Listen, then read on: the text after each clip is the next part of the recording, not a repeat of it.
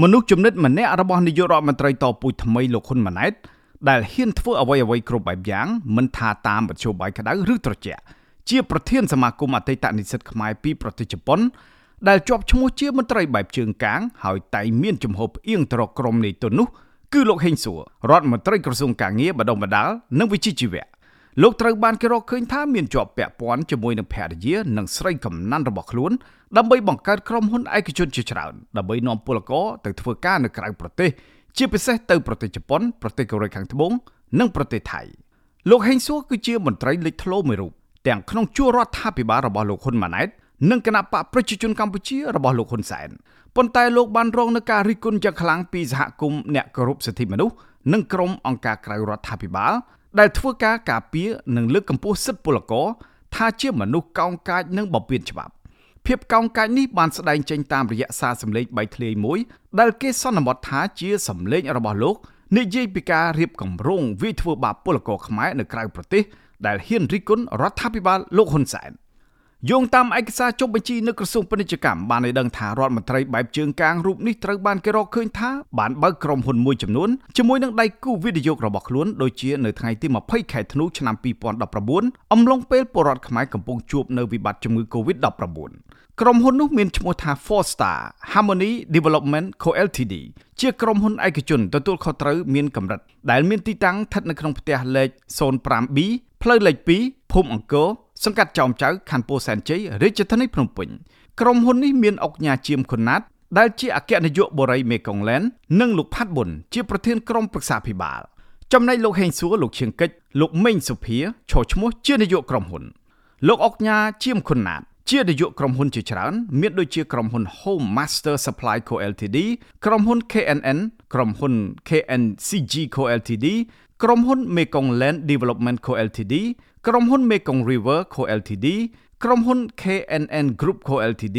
និងក្រុមហ៊ុន Cambodia Flag Orchid Villa 2 Co Ltd ចំណែកលោកផាត់ប៊ុនដែលជាប្រធានក្រុមប្រឹក្សាភិបាលផងដែរនោះក៏មានក្រុមហ៊ុនជាច្រើនដូចជាក្រុមហ៊ុន BNBM Development Co Ltd ក្រុមហ៊ុន BSC Import Export Co Ltd ក្រុមហ៊ុន BPC Trading Co Ltd ក្រុមហ៊ុនអង្គរ Dairy Products Co Ltd និងក្រុមហ៊ុន BSC Import Export Co Ltd រីឯលោកមេងសុភា មានក្រុមហ៊ុនមួយចំនួនផងដែរដូចជាក្រុមហ៊ុន Golden BST Concrete Co Ltd ក្រុមហ៊ុន B&BM Development Co Ltd ក្រុមហ៊ុន BSC Import Export Co Ltd រដ្ឋមន្ត្រីជើងកាងនៃក្រសួងកាងារលោកហេងសួរក៏បានបង្កើតក្រុមហ៊ុនមួយទៀតជាមួយនឹងដៃគូវិនិយោគរបស់ខ្លួននៅថ្ងៃទី30ខែឧសភាឆ្នាំ2013 ដែលមានឈ្មោះថា Golden BST Concrete Co Ltd ជាក្រុមហ៊ុនលាយស៊ីម៉ង់មានទីតាំងស្ថិតនៅផ្ទះលេខ203 1019ភូមិរោងចក្រសង្កាត់ភ្នំពេញថ្មីខណ្ឌសែនសុខរាជធានីភ្នំពេញនៅក្នុងក្រុមហ៊ុននេះមានលោកមេងសុភាឈរឈ្មោះជាប្រធានក្រុមប្រឹក្សាភិបាលនៃក្រុមហ៊ុន ចំណែកលោកហេងសួរលោកគង់ថារី លោកផាត់បណ្ឌិត លោកផាត់ឆេរី លោកសៀគីរីរាជលោកសុកធា និងលោកហេងសុកអេងឈរឈ្មោះជាប្រធានក្រុមហ៊ុន លោកកុងថារីជាប្រធានក្រុមប្រឹក្សាភិបាលក្រុមហ៊ុនមួយទៀតឈ្មោះ Cambodia Flag BS Lucky Co Ltd ចំណែកលោក Pat Cherry មានក្រុមហ៊ុនមួយទៀតឈ្មោះ Cambodia Flag PK Light Block Co Ltd រីឯលោកសៀគិរីរាជមានក្រុមហ៊ុនជាច្រើនដូចជាក្រុមហ៊ុន Dragon Century Resort Co Ltd ក្រុមហ៊ុន Galaxy Point 8 Co Ltd ក្រុមហ៊ុន Cash Point Co Ltd និងក្រុមហ៊ុនមួយចំនួនទៀត មិនខុសពីអ្នកជំនួញខាងលើលោកហេងសុកអេងក៏មានក្រុមហ៊ុនមួយទៀតឈ្មោះ JP Moto Cambodia Co Ltd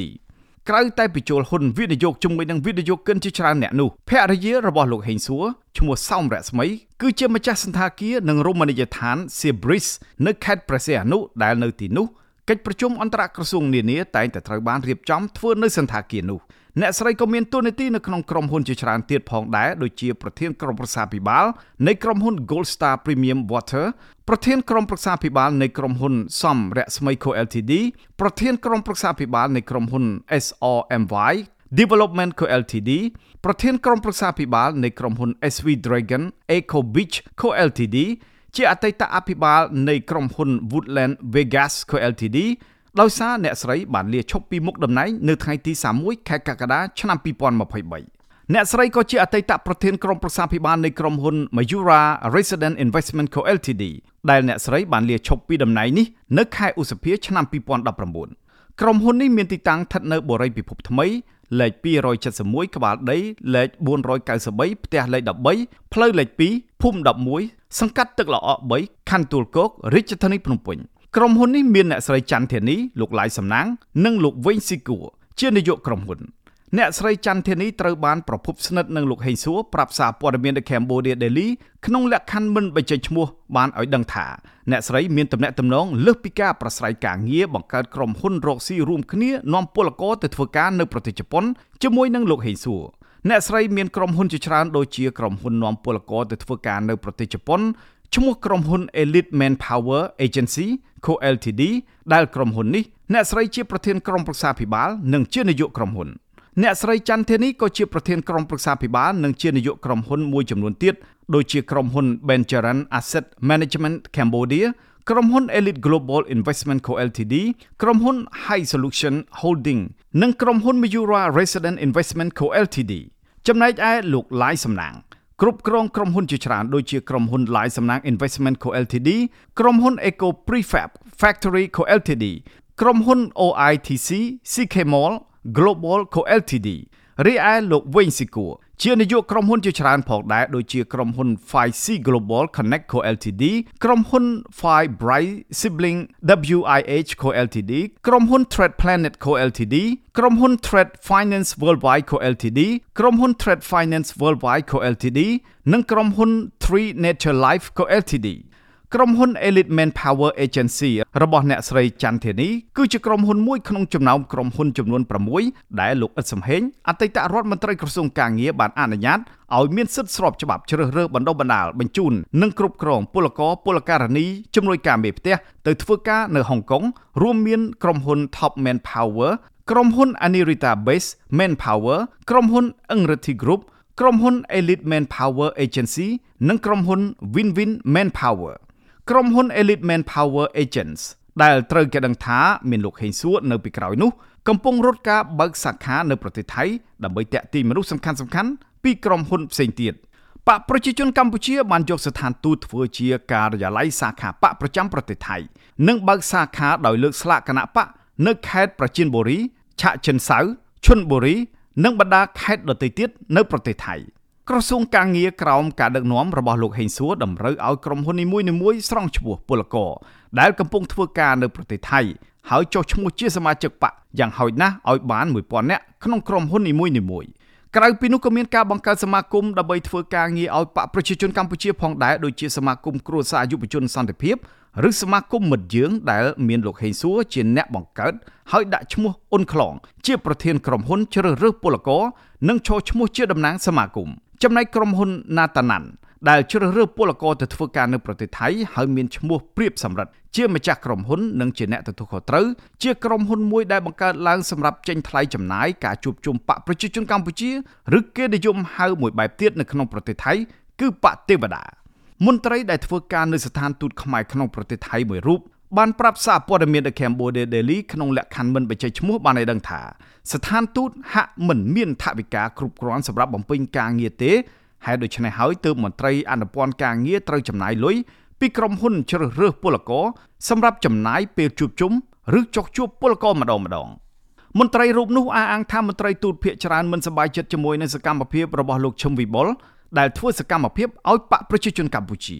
មន្ត្រីដដែលបានឲ្យដឹងទៀតថាក្រុមហ៊ុនធំធំដែលមានមនុស្សសំខាន់សំខាន់នៅពីក្រោយខ្នងដូចជាក្រុមហ៊ុន Top Manpower និង Elite Manpower Agent កំពុងតែប្រមូលផលចំណេញពីវិស័យបញ្ជូនពលករទៅបរទេសនិងប្រើប្រាស់ក្រុមហ៊ុនតូចៗជាឈ្នន់ក្រុមហ៊ុនទាំងអស់នេះហាក់ដូចជាប្រភពយ៉ាងសំខាន់សម្រាប់ផ្គត់ផ្គង់ហិរញ្ញវត្ថុដល់បកប្រជាជនកម្ពុជាផងដែរក្រៅពីមានបណ្ដាញក្រុមហ៊ុនប្រតិក្រឡាគ្នាចាក់ស្រេះដោយសបុកពីងពីងហើយនោះលោកហេងសួរក៏បានបង្កើតបណ្ដាញនៅក្រៅស្រុក ដើម្បីគ្រប់គ្រងពលករនៅក្រៅប្រទេសដូចជានៅប្រទេសជប៉ុន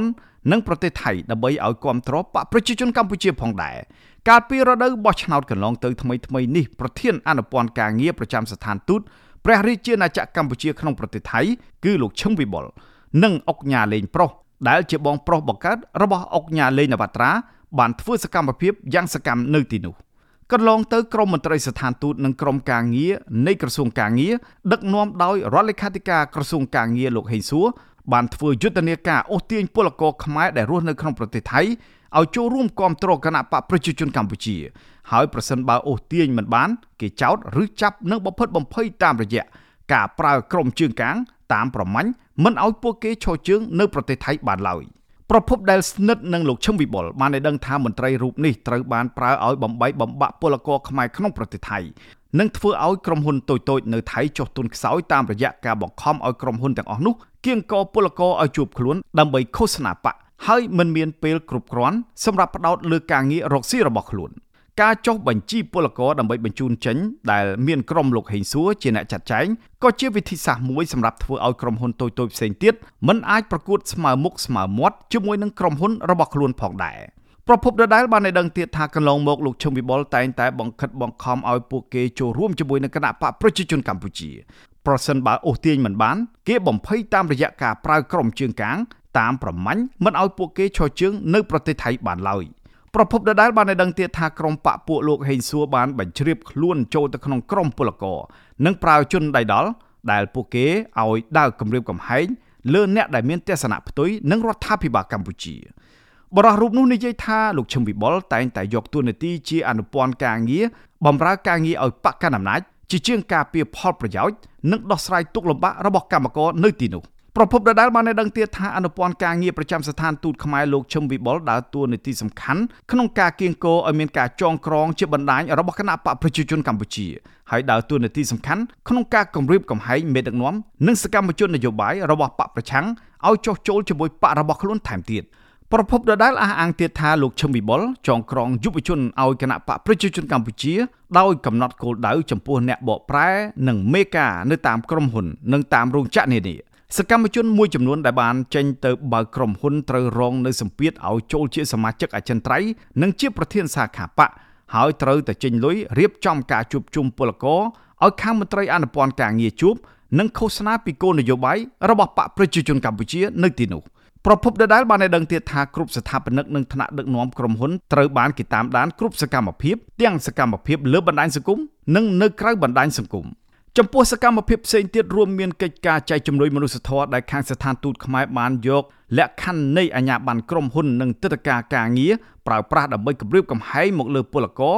ឬសកម្មជននយោបាយរបស់បកប្រឆាំងផងដែរបញ្ហានេះហើយជាហេតុធ្វើឲ្យពួកគេមានការលំបាកក្នុងការធ្វើការងារនិងប្រយ័ត្នប្រយែងក្នុងការជួយជនរងគ្រោះតែកតិនទៅនឹងការលើកឡើងនេះកន្លងមកក៏មានសារសម្លេងរយៈពេលជាង1នាទីត្រូវបានគេចែកចាយប្រងព្រាត លើបណ្ដាញសង្គមកាលពីខែតុលាឆ្នាំ2018សារសម្លេងដែលគេជឿថាជារបស់លោកហេងសួរនោះនិយាយអំពីគម្រោងជួលក្រុមជើងកាងដើម្បីវាយធ្វើបាបក្រុមពលករខ្មែរនៅក្រៅប្រទេសដែលគ្រប់គ្រងគណៈបកប្រឆាំងក្រោយពីបៃធ្លាយសារសម្លេងនោះលោកហេងសួរបានបដិសេធសារសម្លេងនោះដោយលោកចោទថាក្រុមគណៈបកប្រឆាំងជាអ្នកប្រឌិតរឿងនេះដើម្បីវាយប្រហារលើរូបលោក អ្នកវិភាគនយោបាយសង្គមនិងជាប្រធានវេទិកាពលរដ្ឋលោកកឹមសុខបានឲ្យដឹងថាជាទូទៅអ្នកជំនួញមានគោលដៅចង់បានចំណេញជាអតិភិបមិនមែនគោរពច្បាប់ជាអតិភិបនោះទេគឺចំណេញកាន់តែច្រើនកាន់តែជោគជ័យដូច្នេះកាលណាអ្នកជំនួញបើក្រុមហ៊ុនជាអ្នកកាន់អំណាចទៀតនោះច្បាប់ជាឧបករណ៍ដែលគេកលៃដើម្បីបានចំណេញកាន់តែច្រើនដោយករណីលោកហេងសួរជាដើមត្រង់ចំណុចនេះហើយដែលវារីកទៅជាវិបត្តិពុករលួយ និងរំលោភអំណាច ដែលរដ្ឋមន្ត្រីដឹកនាំវិស័យណាពួកគេនឹងគ្រួសាររកស៊ីធ្វើសេដ្ឋីក្នុងវិស័យនោះលោកបន្តថាករណីបែបនេះបង្កើតទៅជាវិបត្តិធំធំក្នុងផ្ទៃក្នុងជាតិដូចជាលុយដែលត្រូវប្រមូលពន្ធជួយពលរដ្ឋត្រូវធ្លាក់ក្នុងអំពើពុករលួយយ៉ាងច្រើនលើសលប់កើតមានការិយាធិបតេយ្យនិងបកពួករំលោភអំណាចដែលធ្វើឲ្យអ្នកវិនិយោគបរទេសល្អៗនិងមានសក្តានុពលមិនទុកចិត្តនិងមិនទៅវិនិយោគនៅកម្ពុជា។ លោកបន្តថាកត្តាទាំងអស់នេះបានធ្វើឲ្យបាត់បង់ការងាររបស់ពលរដ្ឋកាន់តែច្រើនហើយកើនតែចំណាក់ស្រុកខុសច្បាប់ទៅក្រៅប្រទេសដើម្បីជីវភាពចិញ្ចឹមក្រពះលោកកឹមសុខបន្តថារឿងដែលកាន់តែអាក្រក់ជាងនេះទៅទៀតនោះកាលណារដ្ឋមន្ត្រីនាយករដ្ឋមន្ត្រីនិងក្រុមគ្រួសាររបស់ពួកគេជាអ្នករកស៊ីធ្វើជំនួញហើយនោះពួកគេដោះស្រាយបញ្ហាដោយវិធីគម្រាមកំហែងតែប៉ុណ្ណោះនៅពេលពលរដ្ឋតវ៉ាពីព្រោះពួកគេមានអំណាចស្រាប់ លោកហេងសួរបានចាប់ផ្ដើមធ្វើការងារនៅក្រសួងការងារនិងបណ្ដុះបណ្ដាលវិជ្ជាជីវៈនៅឆ្នាំ2008ពីដំបូងលោកជាអគ្គនាយករដ្ឋបាល និងហិរញ្ញវត្ថុក្រោយមកក្លាយជាអនុរដ្ឋលេខាធិការនិងជារដ្ឋលេខាធិការនៃក្រសួងការងារក្រៅពីនេះលោកជានាយកខុទ្ទកាល័យរដ្ឋមន្ត្រីនិងបានបំពេញតួនាទីជាអ្នកនាំពាក្យនៃក្រសួងនេះចាប់តាំងពីឆ្នាំ2013មក លោកជាសមាជិកដ៏មានឥទ្ធិពលនៃក្រមប្រឹក្សាជាតិប្រាក់ឈ្នួលអបបរមាលោកក៏មានតួនាទីនៅក្នុងលេខាធិការដ្ឋាននៃក្រមប្រឹក្សាជាតិដែលបង្កើតឡើងដើម្បីដោះស្រាយបញ្ហាបៀវត្សនៅក្នុងវិស័យកាត់ដេរសម្លៀកបំពាក់វិញ្ញាណភ័ណ្ឌនិងស្បែកជើងលោកជាសមាជិកនៃគណៈកម្មាធិការមជ្ឈិមរបស់គណៈបកកណ្ដាលអំណាចនិងជាប្រធានក្រុមបណ្ដុះបណ្ដាលយុវជនរបស់បកកណ្ដាលអំណាចនៅស្រុកបាធាយខេត្តកំពង់ចាម នៅថ្ងៃទី22ខែសីហាឆ្នាំ2023លោកបានក្លាយជារដ្ឋមន្ត្រីថ្មីនៃក្រសួងកាងារលោកហេងសួរកើតនៅឆ្នាំ1974នៅរាជធានីភ្នំពេញនិងមានបងប្អូនបង្កើតចំនួន5នាក់លោកជាកូនច្បងលោកមានកូនចំនួន3នាក់ស្រីម្នាក់និងប្រុស2នាក់ លោកហេងសួរបានរៀននៅសាលាបឋមសិក្សាទួលថ្មក្នុងខេត្តកំពង់ចាមចន្លោះពីឆ្នាំ1981ដល់ឆ្នាំ1987បន្ទាប់មកលោកបានផ្លាស់មករៀននៅទីក្រុងភ្នំពេញវិញលោកបានបញ្ចប់ការសិក្សាថ្នាក់បរិញ្ញាបត្រនៅសាកលវិទ្យាល័យជាតិគ្រប់គ្រងក្នុងឆ្នាំ1998 លោកក៏បានបញ្ចប់ថ្នាក់អនុបណ្ឌិតពីប្រទេសជប៉ុននិងធ្លាប់ជាប្រធានសមាគមអតីតនិស្សិតខ្មែរពីប្រទេសជប៉ុនពីឆ្នាំ2008ដល់ឆ្នាំ2014លោកហេងសួរជាមន្ត្រីសំខាន់មួយរូបដែលតែងតែតំណាងឲ្យរដ្ឋមន្ត្រីក្រសួងកាងារលោកអ៊ិតសំហេងក្នុងដំណើរការចរចាប្រាក់ឈ្នួលគោលសម្រាប់វិស័យកាត់ដេរជារៀងរាល់ឆ្នាំក៏ប៉ុន្តែមន្ត្រីជាន់ខ្ពស់ក្រសួងកាងាររូបនេះច្រើនតែមានចំហផ្អៀងទៅរកក្រុមថៅកែ ថ្នាក់ដឹកនាំសហជីពឯករាជ្យដែលធ្លាប់ចូលតុចរចាជាមួយនឹងលោកហេងសួររាល់លើកនោះបានពិពណ៌នាថាលោកជាមនុស្សពូកែឆ្លាតនិងមានសមត្ថភាពហើយលោកក៏ហ៊ានធ្វើអ្វីអ្វីគ្រប់បែបយ៉ាងដើម្បីសម្រេចគោលដៅរបស់ខ្លួនដែរខ្ញុំតាំងសារ៉ាដា The Cambodia Daily Washington